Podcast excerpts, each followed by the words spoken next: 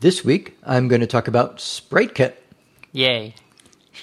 Have you ever used SpriteKit for anything? Uh, no, but I've actually been pretty interested in SpriteKit. Yeah, well, it, it it always sounded pretty interesting when Apple first introduced it about a year ago. So, but I yeah, I've never had a reason to look into it until recently. Now it's Sprite Kit, unlike UI Kit and App Kit. It's two words. Now I am not a games developer. I don't even play that many games. So why would I be using SpriteKit?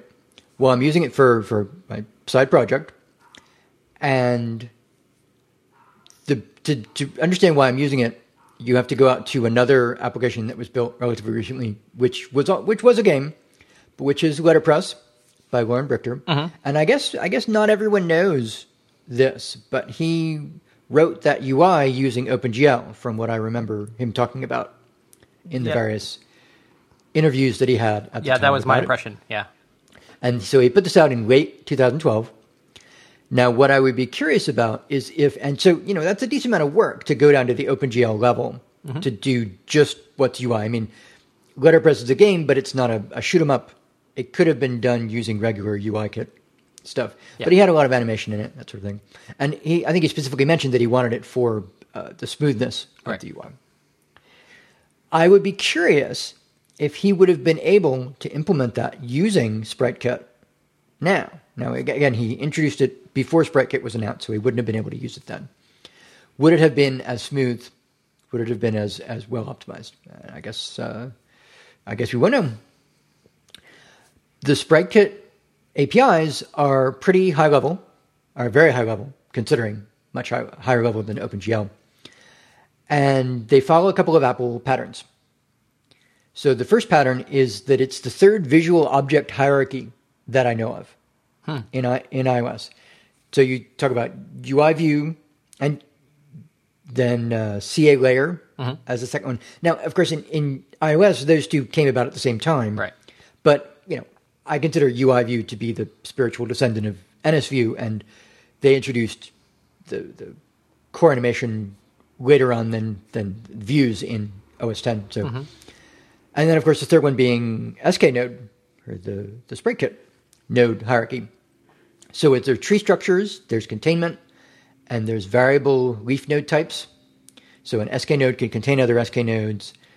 Uh, there are various subclasses of SK node for specific things. There's a label class, there's a sprite class for images.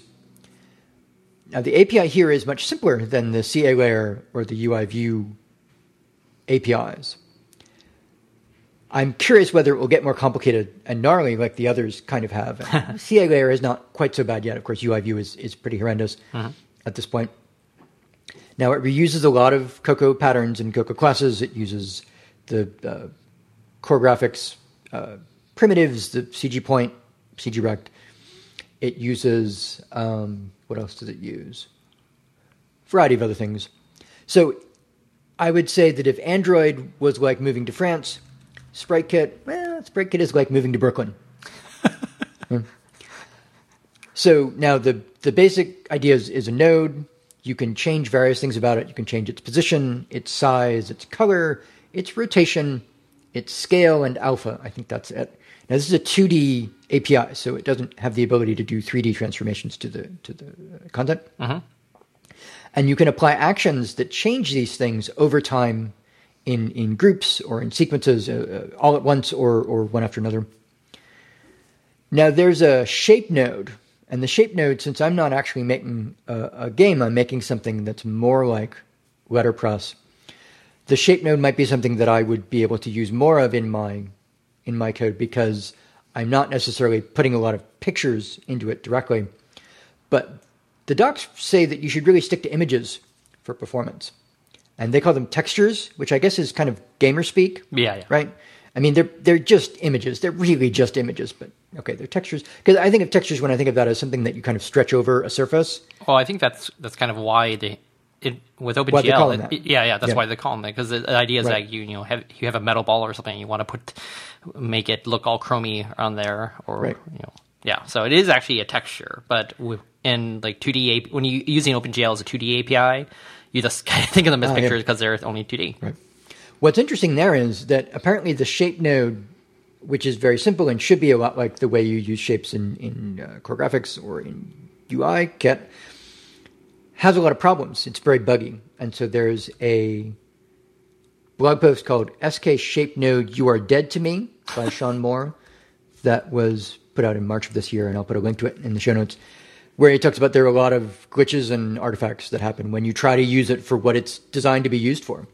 And he says it might be fixed in iOS 8, but he hasn't uh, he hasn't updated the post yet for that. But okay, if you are going to use images, are those optimized? And again, that would be the sort of the what I'm going to call the letterpress question: is can you get the kind of optimization out of this API that you can get out of out of uh, using OpenGL directly? Are they able, using the ways that you can use this API, to funnel this stuff directly down to the graphics card so that it's a lot faster? Mm-hmm. Or is it more like something like Core Data, where the API is is high level enough and general enough that you could do all these complex, crazy things, but then they immediately tell you, well, don't do that.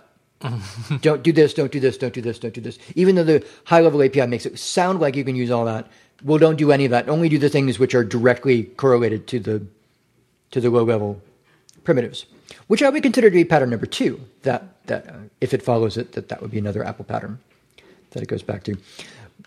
Another interesting aspect to this for me is currently it's definitely based on OpenGL, but could they implement this based on Metal now? Now that they have Metal and now that it's, it's kind of what they want people to be using for iOS development, would it still work as well? Is it a high enough, excuse me, high enough level API that it could be hosted on top of something different, or are there already some uh, some some uh, assumptions built in that are OpenGL based? So that's that's be interesting for me to find out that as well. Another interesting aspect of this is who's the audience for this. Now, it's obviously not me because I'm not writing a game. If you listen to the WWDC 2013 or 2014 presentations about OpenGL, they're very specific about being targeted towards gamers. I think one of the one of the ones so there's an intro uh, session, and then there's one that's all about getting the the assets through the pipeline, right? Which is very much a gamer problem. You know, I'm not going to have the same issue with lots of designers give me lots of lots of assets for a game. Uh, but you know, but it's got a lot of it's got a lot of stuff in it, um, and they're adding a bunch more. That 2014 session, and just it just listed a whole bunch of new stuff. Like so, if, if I thought, well, this is a very simple API that does simple things, well, they're adding more to it in ways that that keep it from being that simple and that kind of pure anymore. The specific example that I looked at was uh, 2014 session was shaders which seem to be completely and utterly tied to OpenGL concepts. They're basically mm-hmm. using OpenGL shaders and saying, here, use these in SpriteKit. And if they do that and you can't use those same shaders in Metal, then are they forever tying themselves to OpenGL? It seems a little interesting that the same year that they introduce Metal is the year they tie SpriteKit to OpenGL. Mm-hmm. Right? Right. So I guess we'll see how that works. out. I don't know this stuff well enough to know whether that's the case. Mm-hmm. I always wonder if it's like a race condition type thing where one team was working on one thing and, and metal came out asynchronously. It, it, it could very well be. Um, you know, they're not they're not magicians. They they they can't keep track of everything at once. So that definitely could happen. Now, the another the third pattern that I wanted to mention briefly was that this feels a lot like the iCloud APIs from Apple, in the sense that they're inventing their own wheel again. They're inventing an entirely new set of APIs to make games with, which you can't use for things like cross platform development. Right. And I would think that virtually any game that's trying to, to or excuse me, any company that's trying to make a, a complex game, a game that they want to make a lot of money at, they can't just tie themselves to iOS. So, so who's the audience for this? Is it really just instead of being SpriteKit, is this really Flappy Kit, you know. and and there's actually a, a, blog post. I'll put I'll put the blog post in there. Uh, create Flappy Bird in three days using SpriteKit. Mm-hmm. Actually, three days, really? Yeah, yeah. But I mean, I guess this stuff can get can get kind of complicated, but it, you know, it's the idea that you just create these little crappy games that are just for casual players mm-hmm. to do this because you're not going to get the real the real giant games to do it. And is that why not a whole lot of people seem to be talking about it? Because I really just don't see when I mention Sprite Kit issues in my Twitter account, there are not any responses. When I search on SpriteKit, I find a lot of those sort of initial blog posts that people always write with new Apple technologies where they say, here's an introduction to such and such, and they, here's a simple little app that does some stupid little thing. But there's never that much more than that in what I can find. Now, that brings up a, a quote, I don't have the exact quote, um, from a website called uh, Making Light, which is actually a really interesting website by uh, Teresa and Patrick uh, Nielsen Hayden. I believe that's the name. That's the way to pronounce it. Where they say, well, if you if your first thought is there's nobody talking about this, there's always going to be some vibrant community just out of your sight where they've been talking about it for years and arguing about it and everything like that. So maybe there is, and maybe I just can't find it. But it does seem like if there is a place where people are talking about it, it's disconnected from the iOS developers that I generally use, that I generally uh, hear about and, and am involved with. So I'm it. I'm making some progress in the stuff that I'm working on. I'm actually finding some interesting bugs. Um, there's one. So I said that they they're kind of uh, reinventing, you know, a third visual object hierarchy. Well, they have to reinvent certain concepts with that as well. So slicing of images is something that they have increased support for in UIKit. They've there's a separate, a different API for this in SpriteKit that uses something called a center rect. And if you specify the center rect and then stretch the image, then it's like having those end caps. That you know the, the end caps are, are stay the same and everything in the middle gets stretched. Works pretty well, except if you set the alpha of such a sprite to zero, then it blows up during rendering. And so it's not like well you set it to zero and it blows up right away. So it it, it uh, follows directly from the call to the alpha property, but it blows up you know uh, the next time you try to render it. And so I actually have a bug about this where for a test image I use a, a, a, a cat that I stretch taller and wider. So of course I call it long, long cat. Right? Boy. yeah, that's yeah, yeah. I was pretty I was pretty pleased about that one. Um, so I'll put a, a link to that to that bug in the show notes. It'll be interesting to see whether they they get to it uh, quickly, whether bugs like this are in fact have much priority for Apple. It does seem like they're putting effort into SpriteKit, but again, the exact the, the the end result, what they're really going for with this, is still is still a little bit of a mystery to me. But I'm going to keep working on it. It's, it's working okay so far. Again, there there are there are bugs, there are things you have to get used to, new ways of thinking about things, uh, tricks, tips and tricks. And I think it's not necessarily any worse than any of the other APIs that I've been using from Apple, but it is interesting to kind of dive into that again. you know, again, it's Brooklyn. Um, it's it's the U.S., but it's still you know Brooklyn. I have to get used to the local restaurants, um, uh, and it's the same pattern of where the restaurants are as if I was living in another city, but still new stuff to get used to. So so yeah, so we'll see how it goes. I was Yes, wondering what type of trash you'd talk about Brooklyn there, but it, you come to pretty highbrow there. I've I've never actually lived in Brooklyn, so I've never lived in France, so pattern holds. you have many places that you can trash that you've never lived. there you go. Um, yeah, so I was at the uh, Cocoa Heads uh, Portland meetup last year. I'm trying to remember the name of the guy. It was, it was a quick search while while uh, you were talking, but uh, I couldn't bring it up r- rapidly enough. And he was using SpriteKit as his UI. Yeah. Oh, good. Yeah, yeah, for his total UI, and his UI was a, a music one, and I think I seem to remember like you pluck strings and stuff like that. It had some interesting facets to it, and uh, it was it seemed actually pretty feasible to use it as a full blown UI if you want to. And you know, you, of course, you know, games involve like touching and, and stuff like that, so it would. Of course, you have or you have to do the hit testing, and all these other things that we kind of associate with uh, UI view, and I just to a lesser extent uh, core animation. But uh, is so your stuff is it a lot of what you mentioned about SpriteKit kind of reminded me a lot of core animation. Um, is it because it also has kind of the UI aspects to it that you're using it versus core animation? I'm I'm using it for uh, I'm switching to it for performance reasons. Mm-hmm. So that's really the big thing. No, uh, the, what I'm implementing could be done entirely using core animation Mm-hmm. And and various UI kit things. No, this is entirely. I want I want to make it faster. I want to make it more capable of doing what what I want it to do. Okay. Okay. So yeah. Then, yeah. I'll move on to my topic then, which is using Macs as servers. Um, So the Mac uh, has a long history of being used as servers, maybe kind of against the grain type stuff, but it it works um, surprisingly well. Uh, so Macs were kind of like I don't know, they're kind of like the original, I would say, like network attached storage devices as we know them now.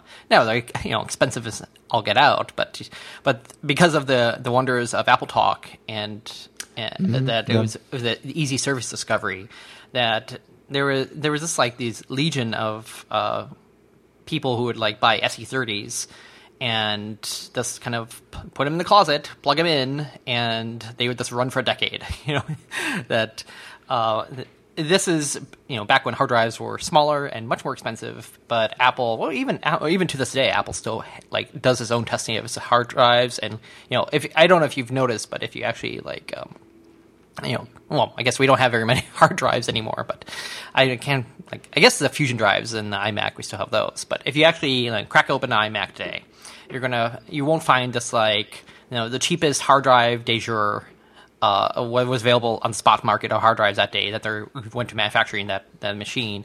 Uh, it will actually have a little, uh, usually even has like a little Apple logo on this, on the hard drive. And Apple essentially has like the, basically tests uh, certain classes of drives from manufacturers, and will even put their custom ROM on there, um, which you know, is definitely above and beyond what like normal like PC manufacturers will do.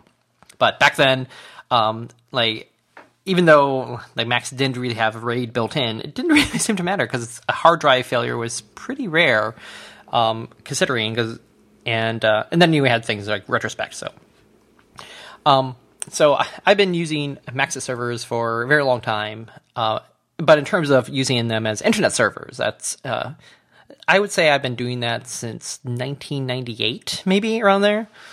And I, it was funny because I kind of got started with like Perl CGI and stuff like that.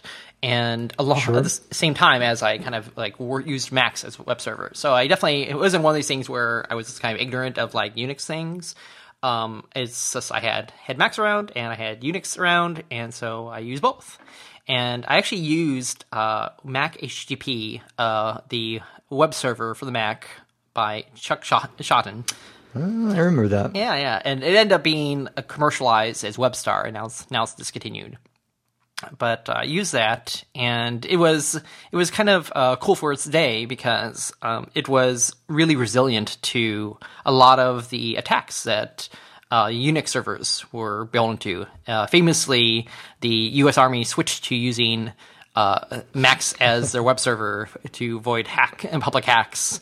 Um, that's because not because they couldn't be exploited, but uh, that's because the way to exploit things uh, w- was really different from the standard tool set that you need f- for uh, you know uh, uh, web servers like Apache.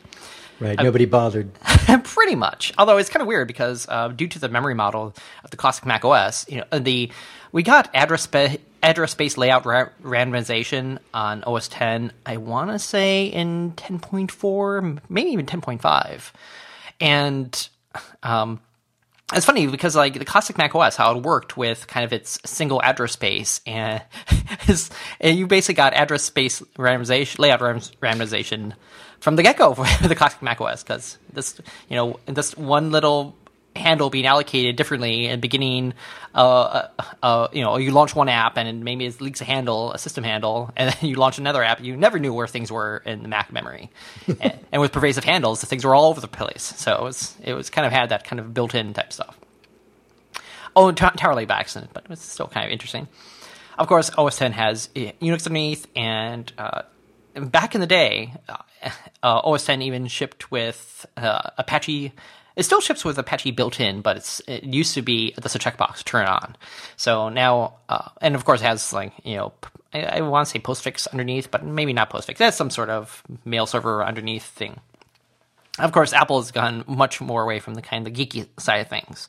But yeah, so Apache, I'm pretty sure it's still sitting there. That's for waiting to, to activate. Uh, I personally uh, install and run Nginx for performance reasons, and also because I use uh, Nginx primarily as an HTTP router.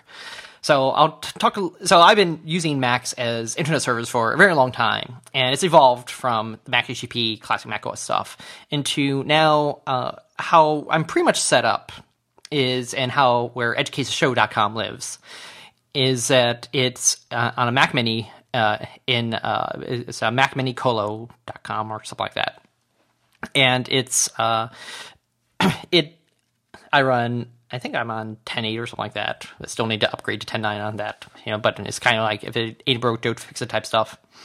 And I then I run a bunch of VMs on top of that that actually provide the services I want. And uh, th- and so edgecasesshow.com actually lives inside a VMware Fusion instance, and this and that's uh, running uh, Ubuntu Server LTS and the benefit for this is that you it almost strikes I would say it may strike you as maybe the worst of both worlds because you don't have like the hardcore Unixy nature uh, kind of down to the metal of running Linux pure.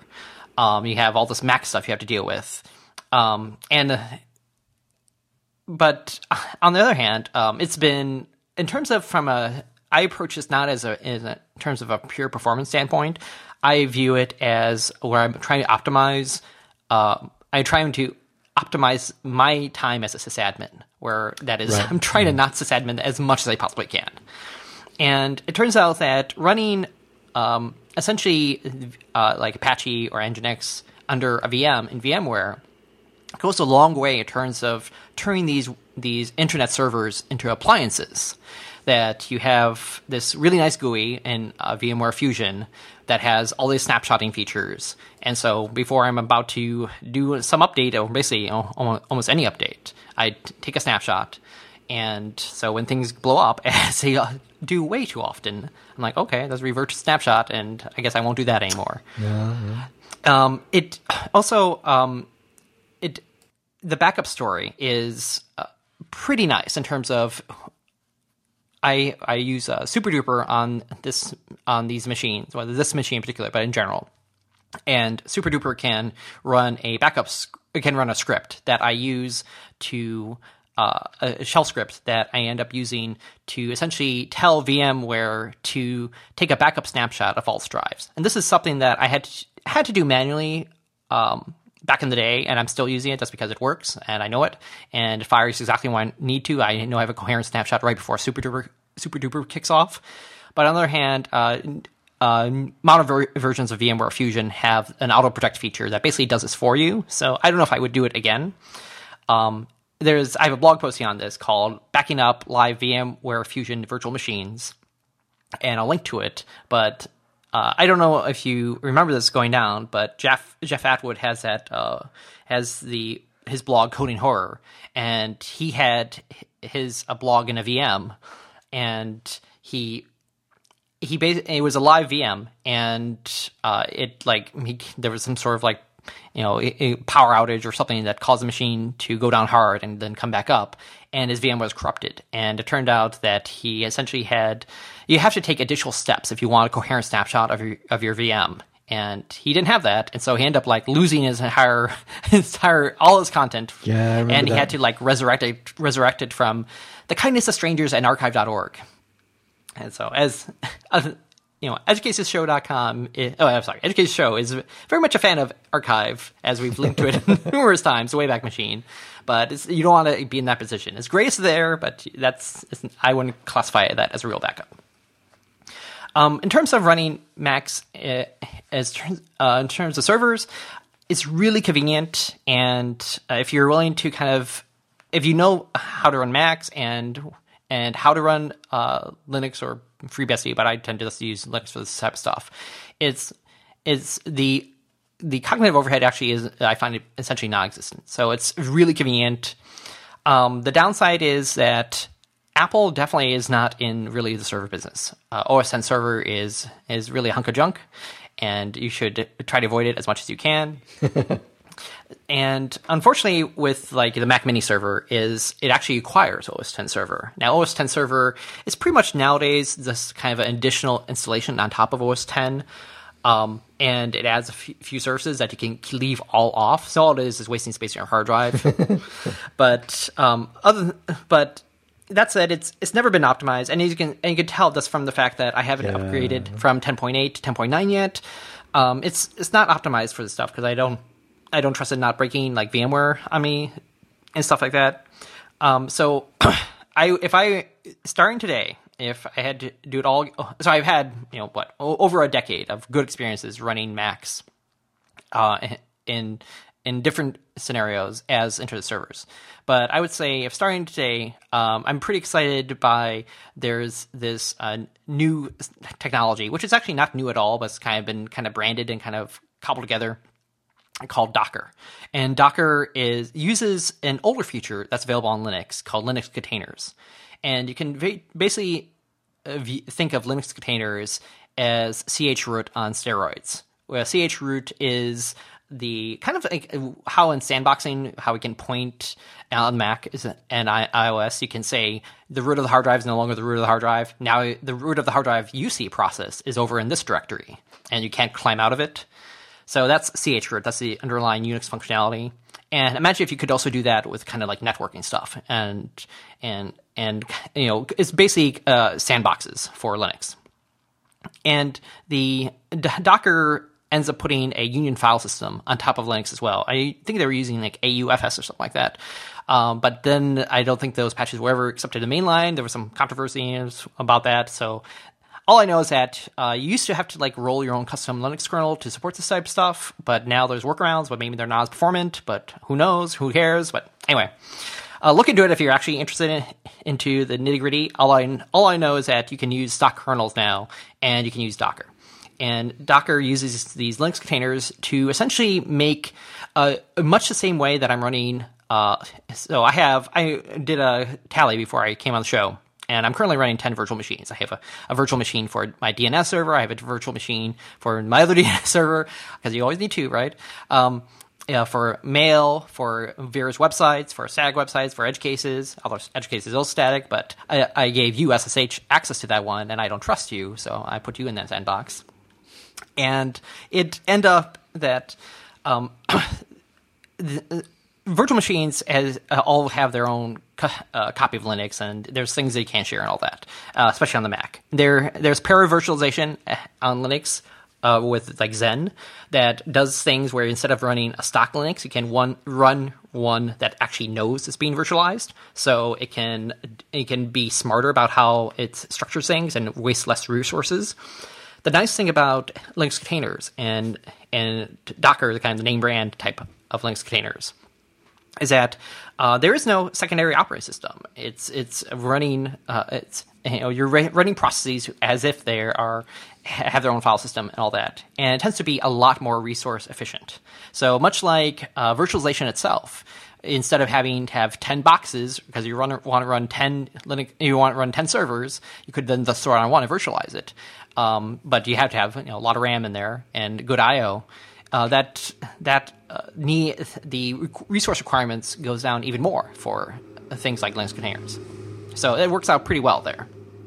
And then on top of that, that I had another blog posting which I might be able to find again and link to, but I'm a big fan of uh, kind of like going with a very kind of stripped down uh, Linux distribution and then building up only the things you need.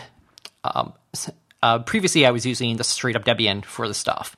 Uh, Debian's upgrade paths have not been nearly as good as I had hoped through the years. Um, and so that's one of the reasons why I switched to Ubuntu uh, LTS because they seem to have a more co- coherent upgrade path, but they have even they have issues.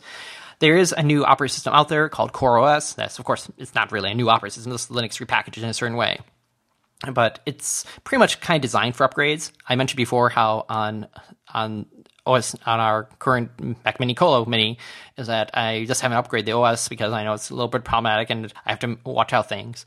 CoreOS CoreOS is structured in a way that has separate partitions and where it's basically designed for seamless upgrades. That it will it will always grab uh, the next copy and make it so that it's easy to jump ahead with the safety net in place. So basically, kind of stuff I had to structure manually previously, it assumes this type of uh, this type of technology, which is you know it, it seems pretty basic stuff, but it's it's built in. It also assumes things like Docker, so that if you want to run a Rails app or or a web static website or a database, that you just throw those into uh, into Docker containers and they live as multiple services on a single box.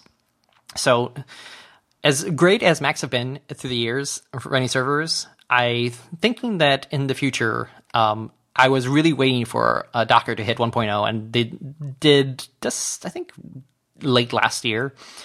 So I still have obviously a lot of stuff in flight that's all on my um, previous type of type of uh, deployment strategy here.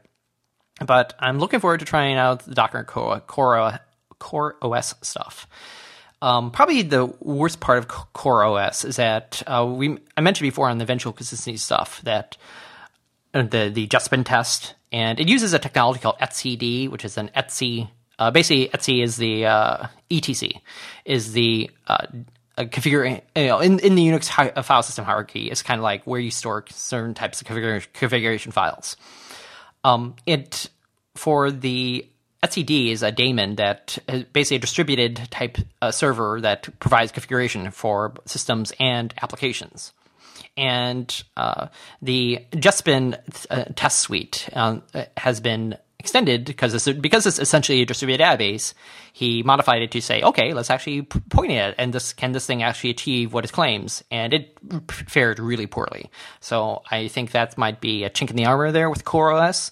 Um, supposedly they've been very. I haven't looked at the stuff in months, but it supposedly they're very uh, responsive to the criticism and said they, they can fix it. But I, as we've learned with distributed systems and eventual consistency, that this stuff is really hard, and sometimes you pick the wrong abstractions up front, and it ends up not working at all later, and then you're kind of stuck because then you have to break the world to actually fix things. Uh, cough, cough. iCloud core data. But it, but um, they mostly it's it seems pretty sane, and I wouldn't be surprised if it isn't a fork that uses something else or discards it or something like that. Uh, probably the m- most annoying thing about CoreOS is its version numbering. Uh, I think it's like on version uh, 444, and wow. I I asked, I asked the guys like you know uh, you know what what's the deal with the version number and it's the worst possible possible explanation. Apparently, the version number is the number of days since they've released. So it's been a little over a year. Oh wow! so every day they have a new version. I think that's amazingly bad idea, but there you go. Um, but worst case scenario, I mean, you could definitely use stuff, stuff like uh, Docker containers. You don't have to be tied to this kind of this weird new OS core core OS that is like I believe services like Lino just started supporting it, and maybe have to jump through some hoops to, to do it. But you don't have to use it. You can use Docker with things like Ubuntu LTS. I think even LTS. LTS tends to be kind of a the you know tried and true type uh, distribution for this type of stuff. The LTS stands for long term support, where it's it's the idea that you'll be running this server for what three years, something like that, and this you're not just going to be on top of this thing trying to upgrade all the time. That it's, it's meant for it's kind of stable distribution, and yeah, so it's it has like everything. It's, it's not a total slam dunk story, but it looks really promising, and I'm looking. I'm actually kind of looking forward to the day where I can get rid of my my Mac hardware and have uh, the all the conveniences that I used to be able to cobble together piecemeal myself with uh, VMware Fusion and and so forth, where I could have easy rollbacks, uh, offsite backups, um, that type of stuff, and all built into uh, basically really well supported distribution that kind of is built for this idea that you're trying to minimize your sysadmin time, and when things go wrong, it's easy to recover from. And that's it. Well, so basically, using using Macs as as servers until something better comes along. Yeah, and hopefully Docker and maybe or maybe with or without Core OS is finally the better thing. Hmm. Alrighty. So if that's it, that's it. We will see you next time.